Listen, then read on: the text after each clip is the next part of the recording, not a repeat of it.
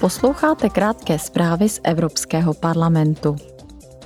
Výbory pro občanská práva a práva žen budou zítra hlasovat o chystané legislativě pro boj proti násilí páchanému na ženách a domácímu násilí.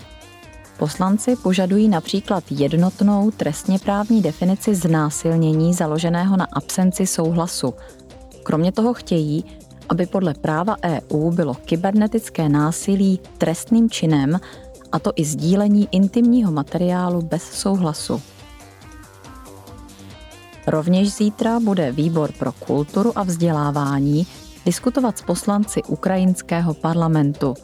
Hovořit budou o politikách v oblasti vzdělávání, sdělovacích prostředků, kulturního dědictví a mládeže.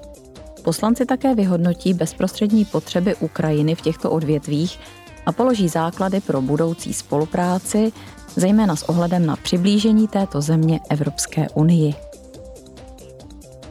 A ve středu pořádá také hospodářský a měnový výbor slyšení s předsedou Rady dohledu Evropské centrální banky Andreou Enriou.